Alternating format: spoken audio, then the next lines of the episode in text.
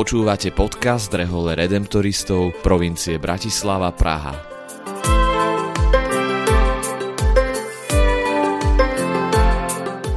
V tejto sérii podcastu nám brat Milan Haluš, ktorý pôsobí v komunite v Banskej Bystrici Radvani, priblíži ikonu Matky ústavičnej pomoci, ktorá je s redemptoristami veľmi úzko spojená.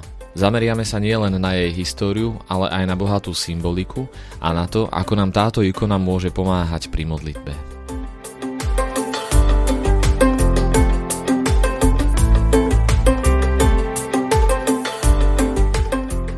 Dnešnej záverečnej epizóde tejto série podcastu sa pýtame brata Milana Haluša na jeho osobnú skúsenosť modlitby pred ikonou Matky ústavičnej pomoci a na úlohu, akú zohráva táto ikona v misii a živote redemptoristov v súčasnosti. Brat Milan už si spomenul, že ikony nie sú iba obyčajné obrazy, ktoré majú iba nejakú estetickú funkciu, ale ich úloha je v prvom rade v modlitbe sprítomňovať veriacim osoby, ktoré sú na ikone zobrazené. Aká je tvoja skúsenosť s modlitbou pred ikonou Matky ústavičnej pomoci a prípadne aké typy by si dal aj nám ostatným? Tak samozrejme, že pred ikonou Matky ústavičnej pomoci som sa viackrát už modlil a keď môžem trochu povedať aj zo svojho života, že pr- poprvýkrát som sa s touto ikonou stretol ešte ako malý chlapec, keď som chodil s mojou mamou do kostola Sv. Cyrila Metoda na Puškinovej ulici v Bratislave a sedávali sme na choruse, tak som z toho chorusu priamo mal možnosť vidieť na tú ikonu. A vtedy som samozrejme ešte nevedel, o aký druh obrazu ide, len som vedel, že je to pána Mária s Ježiškom, ale aký obraz to je, to som vtedy ešte netušil. Potom samozrejme po druhý krát som sa stretol s touto ikonou, keď som sa už vrátil z vojny v roku 1990 a začal som chodiť do toho istého kostola Sv. Cyrila Metoda a kúpil som si brožúrku s modlitbami k Matke ústavičnej pomoci a často som sa z tejto brožúrky modlil, či už doma vo voľnom čase, alebo aj keď som cestoval v električke, v autobuse, vo vlaku. No a potom samozrejme, keď som sa stal redemptoristom v roku 1993, tak samozrejme vtedy už som sa s týmto obrazom Matky ústavičnej pomoci stretával prakticky dennodenne viac menej, keď som už bol redemptoristom. Musím povedať, že Matka ústavičnej pomoci, ak môže byť trochu osobný, patrí naozaj k mojim najobľúbenejším obrazom alebo najobľúbenejším znázorneniam Pany Márie. Aj keď mám rád aj iné obrazy, aj iné znázornenia Pany Márie, ale tento obraz je mi mimoriadne, mimoriadne blízky práve ani tak nie pre jeho estetický vzhľad, ako skôr pre ten náboženský a teologický obsah toho obrazu, o ktorom som hovoril, že je to vlastne Mária, ktorá vždy nám ukazuje na Ježiša Krista, ktorá nás vždy k nemu vedie. A vždy, keď sa modlím pred týmto obrazom, tak si to stále uvedomujem, že vlastne prichádzam k Pane Márii, prichádzam sa k nej modliť a ona ma upriamuje na Ježiša Krista a Ježiš Kristus tým, že sa pozera do toho zlatého pozadia, ma zase vedie v duchu svetom k Otcovi. Čiže je tu akási, ako to jeden kňaz nazval, tzv. svetá postupnosť. Že prichádzame k Márii, od Márie k Ježišovi a od Ježiša v duchu svetom k Otcovi. Vlastne, čiže k tomu poslednému cieľu nášho duchovného života. Že vlastne vieme, že aj Ježiš je našou cestou k Otcovi, ako to sám povedal, že nik nepríde k Otcovi iba cez mňa. Takže on je tou cestou, ktorá nás privádza k Bohu Otcovi.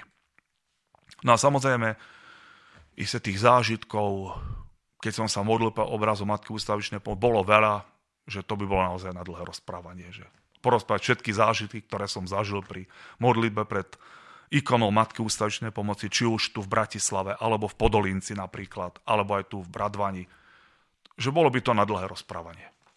Spomínali sme, brat Milan, ústavičnú novénu, spomínali sme tú výzvu pápeža, ktorú dal redemptoristom, aby urobili matku ústavičnej pomoci známou po celom svete. Existujú rôzne modlitby, spojené s touto ikonou. Akú úlohu zohráva ikona Matky ústavičnej pomoci v misii a v živote redemptoristov dnes v súčasnosti? Matka ústavičnej pomoci je určite formou šírenia pravej marianskej úcty. To treba hneď na začiatku povedať.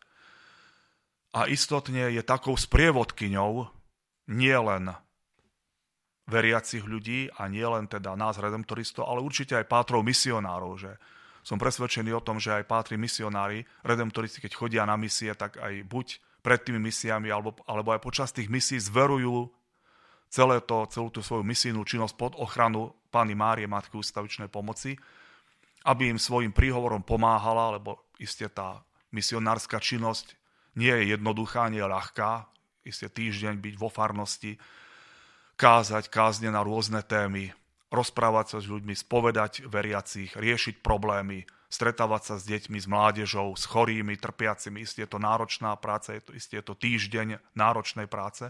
A samozrejme, isté pátri misionári nezabúdajú počas e, týchto misií zverovať Pane Mári aj evangelizačné programy pre mládež, pretože vieme, že naše redemptoristické misie od počiatku, ako boli obnovené v roku 1994, tak konajú pátri redemptoristi na Slovensku v spolupráci s lajkmi, teda pomáhajú pritom aj rôzne laické týmy, laické spoločenstva.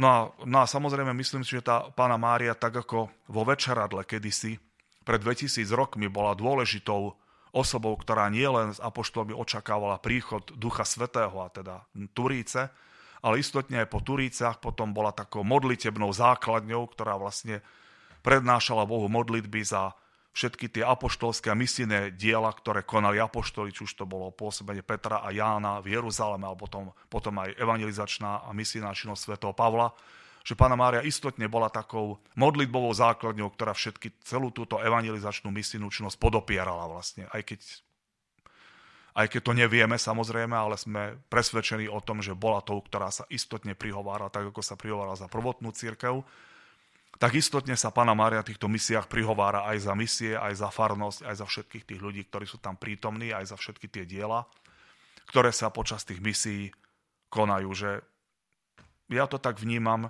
že Matka ústavičnej pomoci je takou neodmysliteľnou súčasťou našej redemptoristickej spirituality a aj našej misijnej činnosti. Brat Milan, ďakujem ti veľmi pekne za tvoj čas a aj za všetky tieto informácie, za to, že si sa podelil s nami aj s poslucháčmi nášho podcastu o ikone Matke ústavičnej pomoci a prajem ti naozaj, aby aj na jej príhovor si vzrastal vo svetosti a aby si stále bol bližšie pri Ježišovi a Godcovi, tak ako to Mária na tejto ikone zobrazuje. Takže vďaka, brat Milan.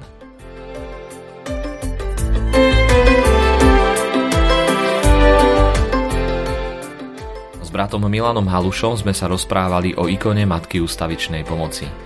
Moje meno je Ján Knies a som členom formačnej komunity Redemptoristov v Bratislave. Pozývame vás vypočuť si ďalšie časti podcastu Redemptoristov.